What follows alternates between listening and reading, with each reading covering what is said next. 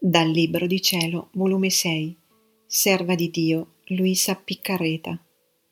5 agosto 1904. Gesù è reggitore dei re e signore dei dominanti.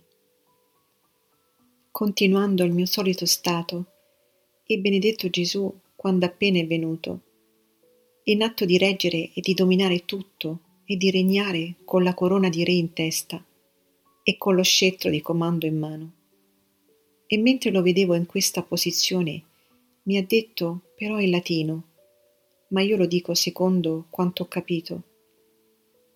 Figlia mia, io sono reggitore dei re e signore dei dominanti, ed a me solo spetta questo diritto di giustizia che mi deve la creatura, e che non dandomelo mi disconosce come creatore e padrone di tutto.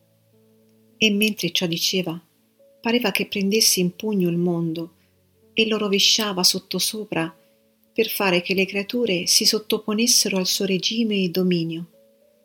Ed in questo mentre vedevo pure come nostro Signore reggeva e dominava l'anima mia con una maestria tale che mi sentivo tutta inabissata in Lui, e da Lui partiva il regime della mia mente, degli affetti, dei desideri, sicché tra me e Lui passavano tanti fili elettrici che tutto dirigeva e dominava.